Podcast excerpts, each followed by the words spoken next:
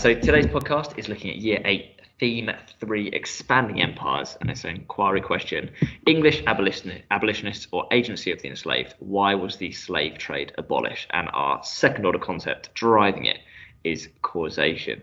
Uh, and I'm here with Catherine. Welcome, Catherine. Um, and thank you for uh, like planning this this unit for the OCL curriculum.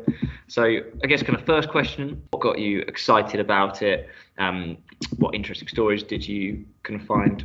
Um, so I think what excited me about it was because obviously we've heard a lot in the news recently about the different um, interpretations now of our past and empire and the slave trade, and obviously with the um, toppling of those statues in such recent history. I think it was really interesting to be part of um, a process of kind of rewriting, well, obviously not rewriting, but considering the way that that history is taught to schools. So then when people are kind of growing up with that worldview about slavery and empire, um, we're kind of we're kind of keeping up to date rather than just going back over the same stories they will then grow up to understand why that history is co- constantly being um, relooked at and revisioned. And i think um, it really i think gives the the students an insight into the way that history is constructed. And i think that was a really nice um, way to show them that because i know in the past when I've got to key stage four and you're starting to teach them about interpretations, they kind of can't really get their head around that the textbook's an interpretation rather than just a list of facts that's just one narrative and that's right.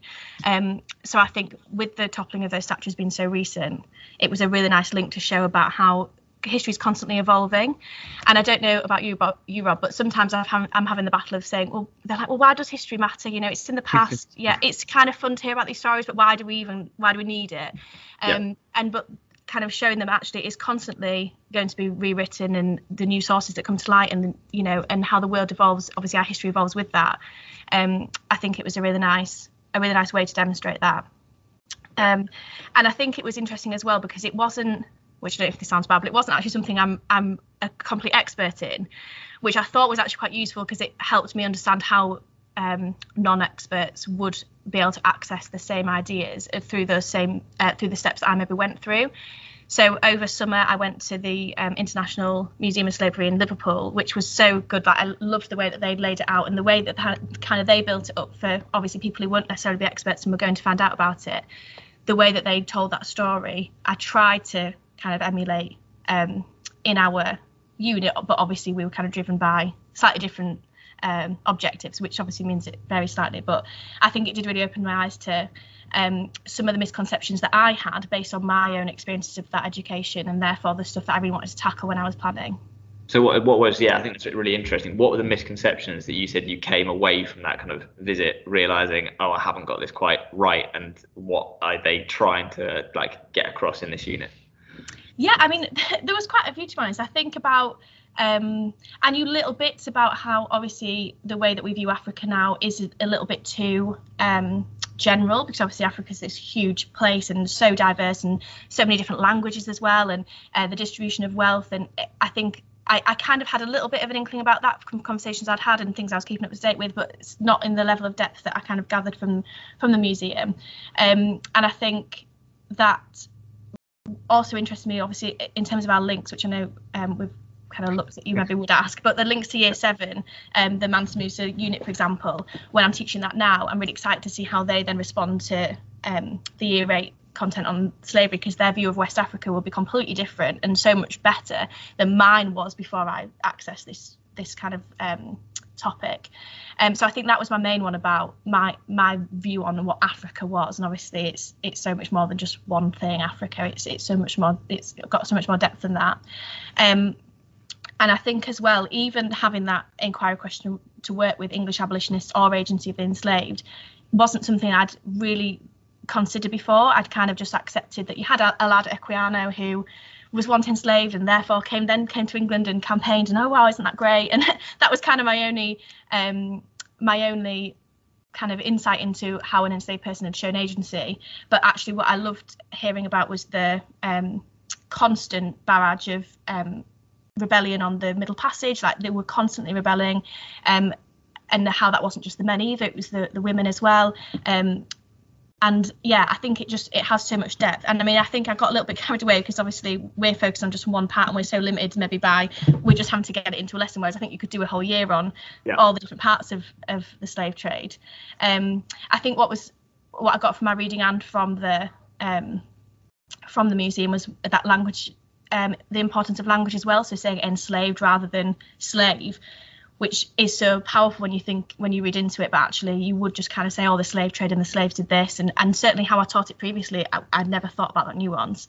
Um, but thinking about how someone being enslaved shows there that that isn't just their pure identity. They had they were someone before that, which of course we know, but the way that we maybe put that across to the students, they could maybe get some ideas in the head that means they can't separate the two identities. Can assume and it kind of gets lost, right? And I think that in that yeah. first lesson that really comes across of like we're going to be talking about this and the word slave will come up, but just saying like actually we should be using enslaved. And I think for teachers it's one of those important things. It's really easy to slip back into then just using the term slave. And, and in the kind of like inquiries you go through, like the term slave does appear, but I think mm. as a teacher it's your job to be referring as enslaved when it's not saying slave in the text and just kind of yes. reminding yourself and, and students of that.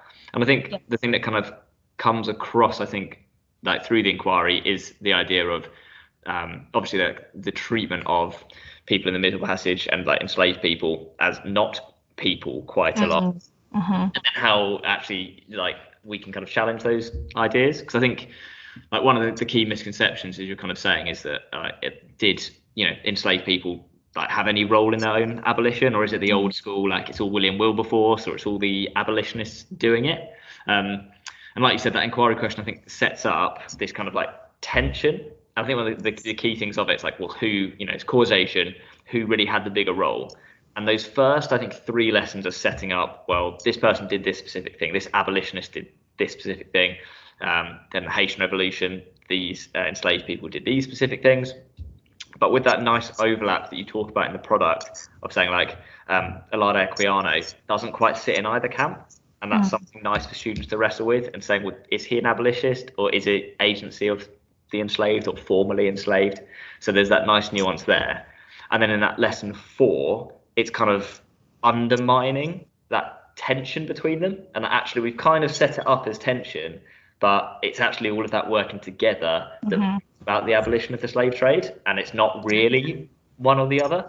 Um, and I think that's the kind of joy of that causation unit and doing things that we maybe haven't specifically looked at in causation yet of how everything needs to work together for it to function. Mm. Um, otherwise, actually, you don't end up with the slave trade being abolished, right? That it's not just the abolitionists work and as soon as they start campaigning, it ends um, even though that Zong massacre, which I think that that story, then the stuff you picked out on the, the massacre. Um, did you want to just like talk a bit about that when you're looking at the Zong massacre, like what kind of stood out to you about about that as the kind of story to use essentially in this inquiry? Yeah, so I think so. I did um, a mixture of kind of the traditional academic uh, reading around it, but also the voice of some of um, you know someone like David Olusoga who does so much now for kind of looking back at um, British uh, Black British history.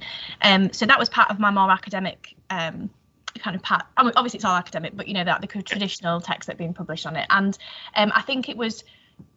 I thought it really sat nicely within this inquiry because it showed actually this kind of treatment had been happening for years, for centuries, but it was only at the point that someone said, actually, you know, what is going on here? And this court case was filed, and then it was and then it got into the public consciousness. And I think what I really liked about it, because I'm quite interested separately, but it obviously all feeds into the history teaching about like political literacy and, and the agency our students think they have in, in the way that the country works. So I think it was interesting for them to see the process, which I liked in um, the lesson where you kind of had the um, visual of, you know, Member of Parliament, House of Commons, House of Lords, Monarch, and how that worked together and how actually that can be blocked at that point. Um, because I think the Zong massacre, the fact that everyone was so horrified, um, but obviously it had been going on, but suddenly they were starting to go, oh, actually this is this is awful. Like, I can't believe they just see it as money. But then also that within that it wasn't just a, oh well now everyone knows about it. The end slavery is abolished. Actually, some of the um, the kind of people as part of the legal framework were saying, well, no, it's the same as throwing wood off a ship. It doesn't matter. So it also got. Um, I think the students they struggle sometimes to there's a there's a phrase for it, Rob, you'll probably tell me, but you know where they kind of look back with through their own moral lens, whereas actually they have to kind of um, accept that actually people have different viewpoints for, for various reasons in different points of history. Um, and then within those points of history, people there's so much diversity of those different viewpoints. Um, so I think the Zong massacre was a really nice starting point for to see how that abolition movement started progressing and starting to become more organised, and the way that they used those tools to encourage the public to kind of get on board, and therefore how that pressure then linked to it actually getting passed through the legal system and passing laws. Um, but I, th- I, think it was a really nice um, again point to of discussion about how well actually that had been going on and every single ship essentially that went across the middle passage generally the, there was resistance. They weren't just kind of sat there accepting that that was happening. Um, and i think that was um, similarly with the Haitian Revolution, that same level of shock that people in England have. I mean, it's obviously a different situation, but the fact that as soon as the kind of, I think they said it, the tide turned, as soon as the world was turned upside down, I think was the yeah. phrase in the in the anthology, um, suddenly everyone was horrified, and actually in a way that kind of inhibited the the movement a little bit for some people, kind of fed into their um, their kind of worldview about race and about how people, you know, different races were just different animals or, you know, have different temperaments.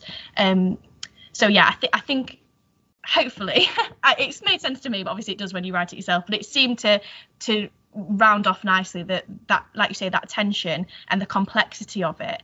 And I think even that with the, only having those lessons, you still can't really get the gist of that complexity. So I think that's what something I would when I've been teaching it, really tried to focus on that. You know, this is just sim- symbolic of that um, that complexity of, of the different roles that people played and the effect it had on the public. Right, and I think that's the, the interesting thing you draw out. The things you picked up on there is the idea that actually not everyone's ideas changed, even with the you know the Zong, Zong massacre. Mm. You've still got people saying, ah, they, you know, no one goes to prison for it because it just says no, this is the same as throwing wood overboard and shows that not all attitudes shift. Mm-hmm. Um, and you've got this small kind of acts of agency within that from Olaudah Equiano and Granville Sharp, and then their impact on the kind of like wider public perception. But the fact that you know the still doesn't get passed to 1807, and Zong Massacre is what 1791, and then the court case is 1793. So we've still got 14 years or something until actually we see the change that like people started campaigning for. And I think the interesting one, like the, the Zong Massacre, I think, as you said, it is like a really emotional kind of connection for students. And the really good implementation of the new curriculum I've seen is when you're reading through things and how you kind of gain a, a grasp of whether students have got kind of what you've said is that visceral reaction from students. And I think reading the, the Zong Massacre, the, the kind of story that kicks it off, is a place that you should be feeling that like visceral reaction, mm. especially when it turns out that the owners are asking for money because they've lost their cargo as that. I think uh, mm. uh, it's one of those places. And as you said in the Haitian Revolution lesson, that first bit where pretty brutal and shocking stuff taking place, and therefore people in England are saying this is that proof, you know, of savages and things like that. But actually, it's the same treatment they've been meting out to enslaved people, um, but they just find it shocking when it's turned around against them. Um, I think also one thing that's maybe really useful for people to pick up on the impact of like the Zong massacre on like public perception and then also you know on the society for the abolition of slave trade that's maybe easier to explain and grasp but the impact of especially the haitian revolution which is that key feature of agency of the enslaved we looked at although obviously we've got these examples of it kind of happening uh, a lot more than that how that actually leads to the abolition of the slave trade is when i was kind of like going and do some reading on it something that lots of people say it has an impact, but don't do a good job of then really explaining why it has that impact. So really like can you talk through like your understanding you gain from this of like what is the impact of the Haitian Revolution in terms of ending the, the slave trade, and then I'll, I'll give my thoughts on it as well. I think that's maybe the one bit what people might say, just not quite sure how this fits into that narrative.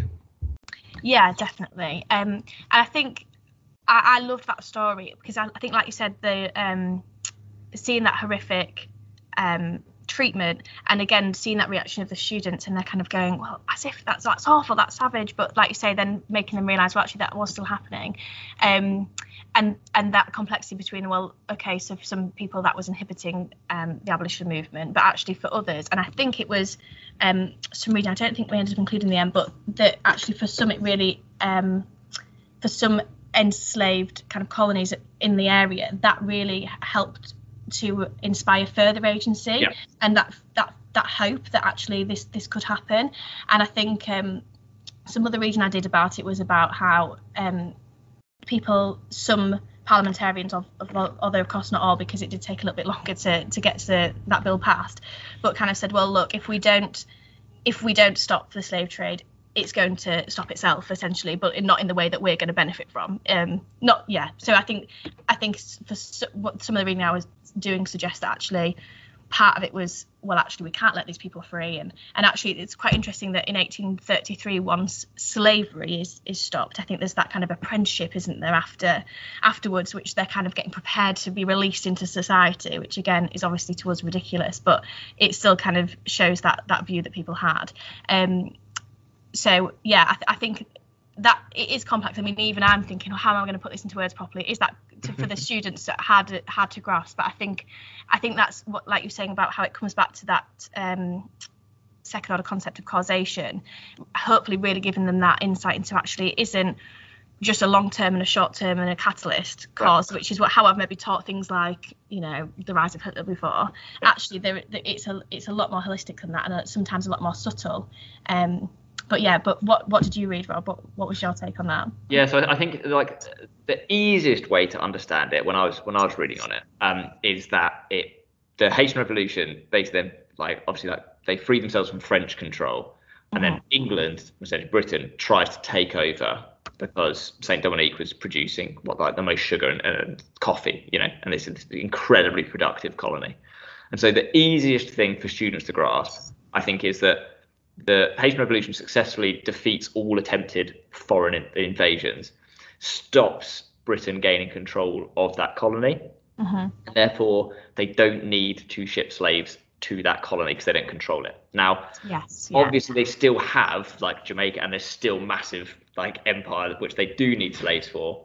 Um, but uh, that's like a maybe the firmest thing that they can grasp. But mm. actually, probably lots of these MPs stood to benefit from uh, if that had taken place, and they won't pass the bill whilst there's the potential for them to benefit from that. But then when they successfully defeated it and that revolution is successful, that's when we see a change afterwards because they were not going to get that. So the economic reason is maybe the easiest to grasp, but I think it's also one that in kind of like historiography is the one that's most challenged as well. Mm. And as you were saying, I think a few other things that kind of go with that are yeah this fear of other slave rebellions um, but that can be quite hard i think to then associate with why the slave trade is abolished because if you're yes. fearful of them you clamp down on it rather than abolish it but as you said it's like this fear of it like ending in a way that's not controlled rather than ending in a way that like they've got control over mm. then some of the stuff i read was also they realize that this violence isn't the result of like a savage people it's as a result of the slave trade itself.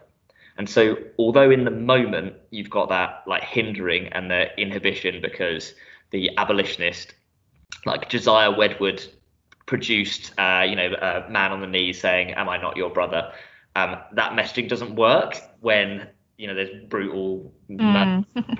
um, but after that has kind of subsided, that initial reaction to it, people are starting to say, well, maybe this isn't the people themselves that are inherently violent, it's the slave trade that's causing this. And that's another reason it then leads to the abolition of, of slavery, um, of the slave trade.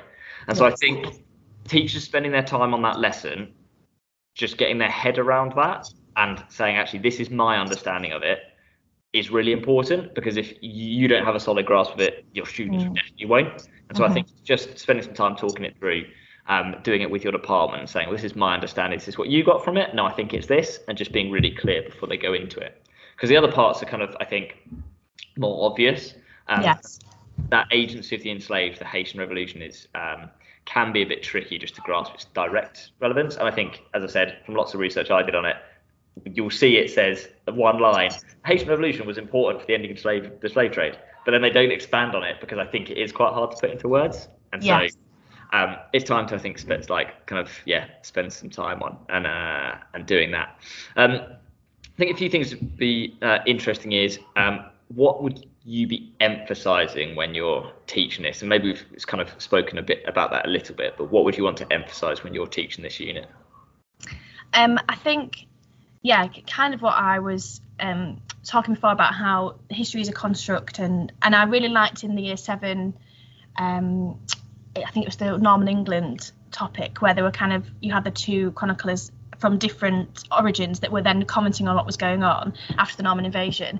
And so that was already giving them that really nice insight into actually, well, different people would have said different things, and therefore how we learn it may have been affected by that.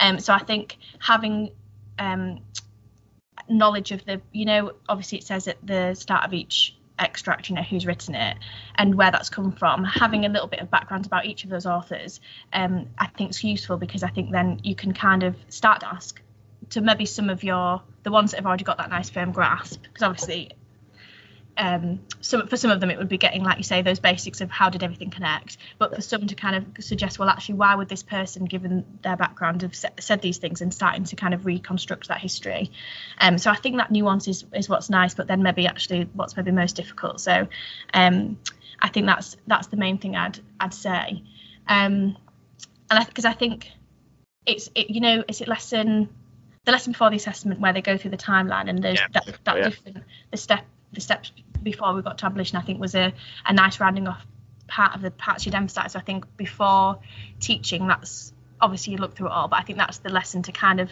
focus on to right. then help work backwards in terms of how how does it all link together and what bits do I need to emphasise in order to get to 1807.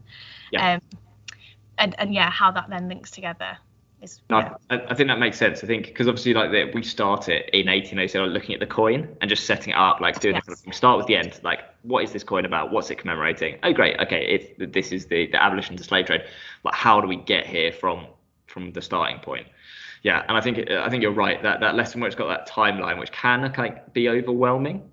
Like if you just kind of looked at it, or if you're teaching it on the spot, what is this really going on? So I think people get in their heads around that, and I, I think the I don't know quite what to call that diagram. It's kind of like a sound wave, right, of mm-hmm. showing you the going up and down and um, different like frequencies and like, all that stuff. Um, of just like getting your head again, just taking time to like, what is this really showing?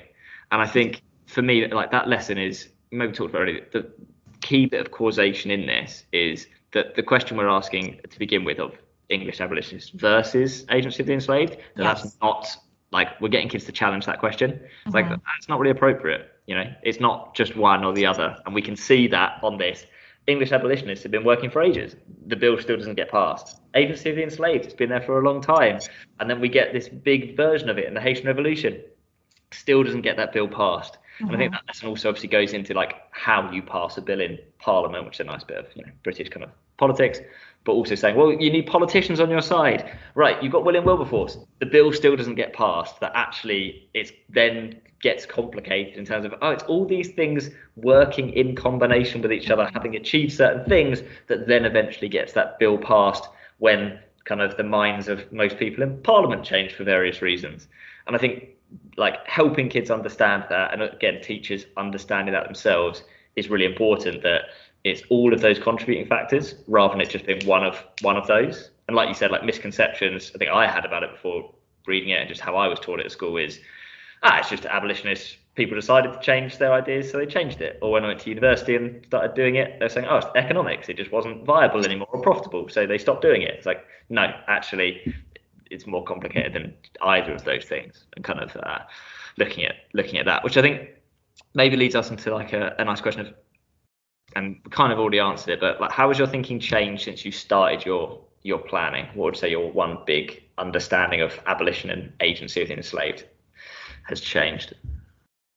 Um, so I think I, I think it's I think I was tempted, and I was when I was going into this planning, I was excited to to suddenly uncover that actually the English abolitionists didn't matter, and that actually it would just be agency and we could really explain it that way. And like you say, of course you can, um, and I think that's um, you know when you kind of want to rise up against you know well you know traditional viewpoint and and and so actually no there is validity in that. But like you say it's just about um that combination. So i think i think there's that. And i think also i was trying to when i first started planning think about it in um I first started saying, okay, well, let's look through the lens of political, social, economic factors. Let's, and I, the way that I was kind of trying to do it, I was trying to put it into too many boxes, and I think I was thinking rather than someone who's learning, I was just trying to think of like a teacher, how would this fit into this box, and how could we work? You know, what can we, what worksheets can we produce that will really help explain this? And actually, I think I just stepped back and thought about it well from the beginning. And that's why the museum was so interesting to go through that journey myself. Um you know what do they need to grasp and understand? And like i say i think there's still so much more that i'd love them to understand but it would just take so so long. Um and i think yeah just the way that that's still being revised and still being researched upon um, and how that Im- impacts the way that we that we like perceive the world around us today. Um, because like I said at the beginning, even my view of um, kind of Africa and that as a continent was was is completely different now. Um, because like you say, you kind of hold on to those misconceptions about oh well, um, West African people were selling their slaves or the middle passage was they were all just chained and that's and everyone was killed and everyone died of disease and that was it whereas i think there's so much more about like you say that agency um, and i think Go back to what you were saying about the the question. I when I because I, I don't know if I'm a little bit further ahead, but I've just I'm like pretty, pretty much at the end of the unit here. Um, so it was really interesting for me to teach it through once to reflect on how I'd done it. And I think starting off, like you say, with saying this question that we're answering, it, you're not coming to the end and going one or the other, and that that be it. Because I think it's easy. I always say to the students, you know, whatever you come up with, as long as you've justified it and you've made a judgment, you know, great, that's the beauty of history. And actually, no, you're not going one or the other with this. Like, you have to come to a conclusion that acknowledges all elements of it.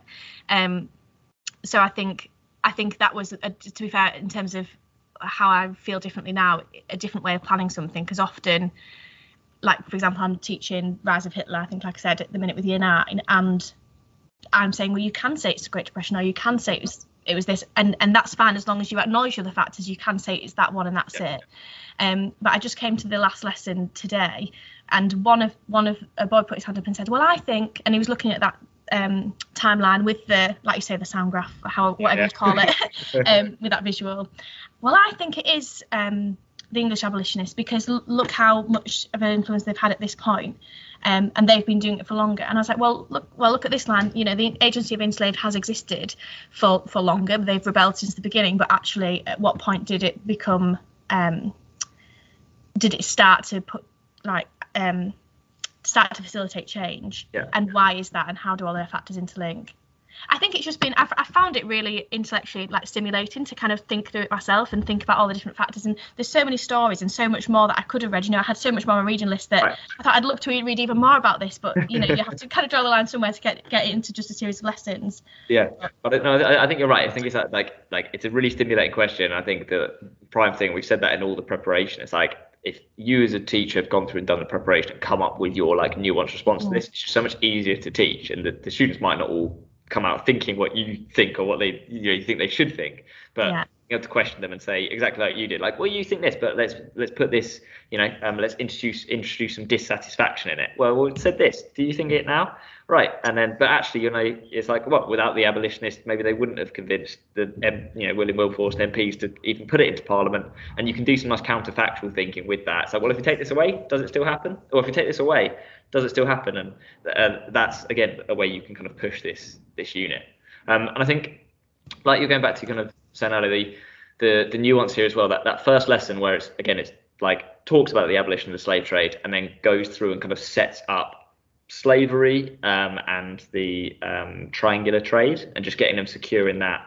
But also the fact it, it you know it, it references you know it's not just these European powers that are engaged in the slave trade talks about, um, and I think that came from the, the museum, right? Uh, quite a lot of that kind of like that knowledge is where that that extract's kind of from. Yes, you know, saying actually, look, you can see this you know, in Eastern empires, you can see it in India as well. Our, our perception of um, you know slavery and enslaved people tends to be this, but in that first lesson, we're also challenging the idea that that's the one version of you know enslaved people we've seen. And back in year seven just to do some pictures like we've already come across enslaved people in, yes, exactly. england. And so our, our first introduction to you know concepts of slavery is not like you know this, this triangular trade and, and black like slaves. Um, it's it's already kind of there beforehand which i think is really important. And our first introduction to africa is not the slave trade. As you said it's the like mali empire this immense mm-hmm. power and even in this first bit, it does draw out that bit that you know we've got African kingdoms involved in enslaving other Africans as well, and just kind of problematizing that a little bit so that those kind of links are links are there. And I think where it kind of like really goes going like forwards with this, you can link it to is we'll come on to the Enlightenment. And although the Enlightenment is all about these new ideas and you know illumination and like this idea of like liberty and freedom, that actually that doesn't tend to impact people's ideas of slavery that much. Like some enlightened thinkers are saying let's end it, and some are not. Some of them have made loads of money from the slave trade, and there's that kind of interesting side to wrestle with. You and it's not included like here because we haven't done the French Revolution yet, but there's link back to like how France then treats the, you know, Yes. uh, like Haiti, and actually the fact that it doesn't recognise it as a country, even though France is trying to free itself, and these there's some nice kind of links, you know, to, to things kind of coming up, and also the establishment of the British Empire, which we'll look at. And I, I always think it's an interesting uh, one where, obviously, at this point, you know, like India is not formally part of the, the British Empire, and the British Empire is- tends kind of to be in Americas and you know, and, and those places. That quite the link between slavery and empire for me has always been a, a little bit vague at this point. That Britain has an empire and it's building and it's colonizing, going out, and this is a key part of empire. And I think that's something for teachers to wrestle with as as well. Um, where does this fit in the kind of whole scheme of of empire and how much you specifically reference it? Um, uh, yeah, and I think just kind of uh, I think the key thing for me is, is like just establishing like quite a nuanced view of this and a, from a causal side, like it is a combination of factors rather than just being one overbearing factor. And I think that's kind of the interesting thing. Um, final question, I think, if you were to say what was the one resource that helped improve your subject knowledge, is it a place? Was it a book? Was it you know podcast, TV show? What's the one place or, or thing that you found just most influential? Oh, I really want to say two. Go, go, go for it. I'll allow. We'll allow you to. We'll allow you to. Thank you. I think the museum. I feel like I'm just banging on this, about this museum, but it was just so. I think because you've got. I mean, obviously, as historians, we've all been to a museum, so I don't even have to explain. Like, we've you know got artifacts, and you've got the visual, and you've got the voices. You know, parts where you can listen to these stories. I think it just gave a really nice holistic overview, and because it went in kind of chronologically, that was really useful for a starting point. But obviously, realistically, we can't all necessarily go to Liverpool and go to this museum. So I think my next best one um, was I'm not tempted to say something else, but I think I really liked Black and British by David Right. Olusoga because although it didn't necessarily um, provide all the level of detail that was required to plan the unit and for all the different elements, I think that um, it had the level of thinking about the way that that history is being constructed um, that's maybe problematic and also some of the narratives as well were interesting um, i think that's something as well I've, when i've been teaching it i've I, i've considered how maybe if this is the first time they are learning about it you know if they've not done anything at primary or in the pre- previous years maybe they don't actually understand that that history is problematic and needs to be looked back on. So i think that's something i've tried to talk about and and i've, I've like suggested some reading on because i think they're kind of saying well okay that, that's fine. And we, we accept that this is how it happened and it was this variety of factors and they're all quite you know um ready to to challenge all ideas anyways. But but i think because they don't maybe have that uh, misconception necessarily as much as i did having learnt it and then i'm looking back on how that's learned and and and listening to the kind of um new um voices i think that's something that yeah i would i think that david Olusoga's book gave me and then helped set up conversations with the students um well um but yeah and then like i say the museum was amazing What happened? Sorry, then what's the actual name of the museum? It's the Liverpool. Well, it's it's part of um, it's like in the dock, so I think it's it's the International Slavery Museum, Right. but I think it's it's right next to like the Maritime Museum. Yeah. It's on a different level, so um, yeah, it's it's part of one big thing, but it is fantastic, and obviously it's so well situated in Liverpool, where obviously so much benefited.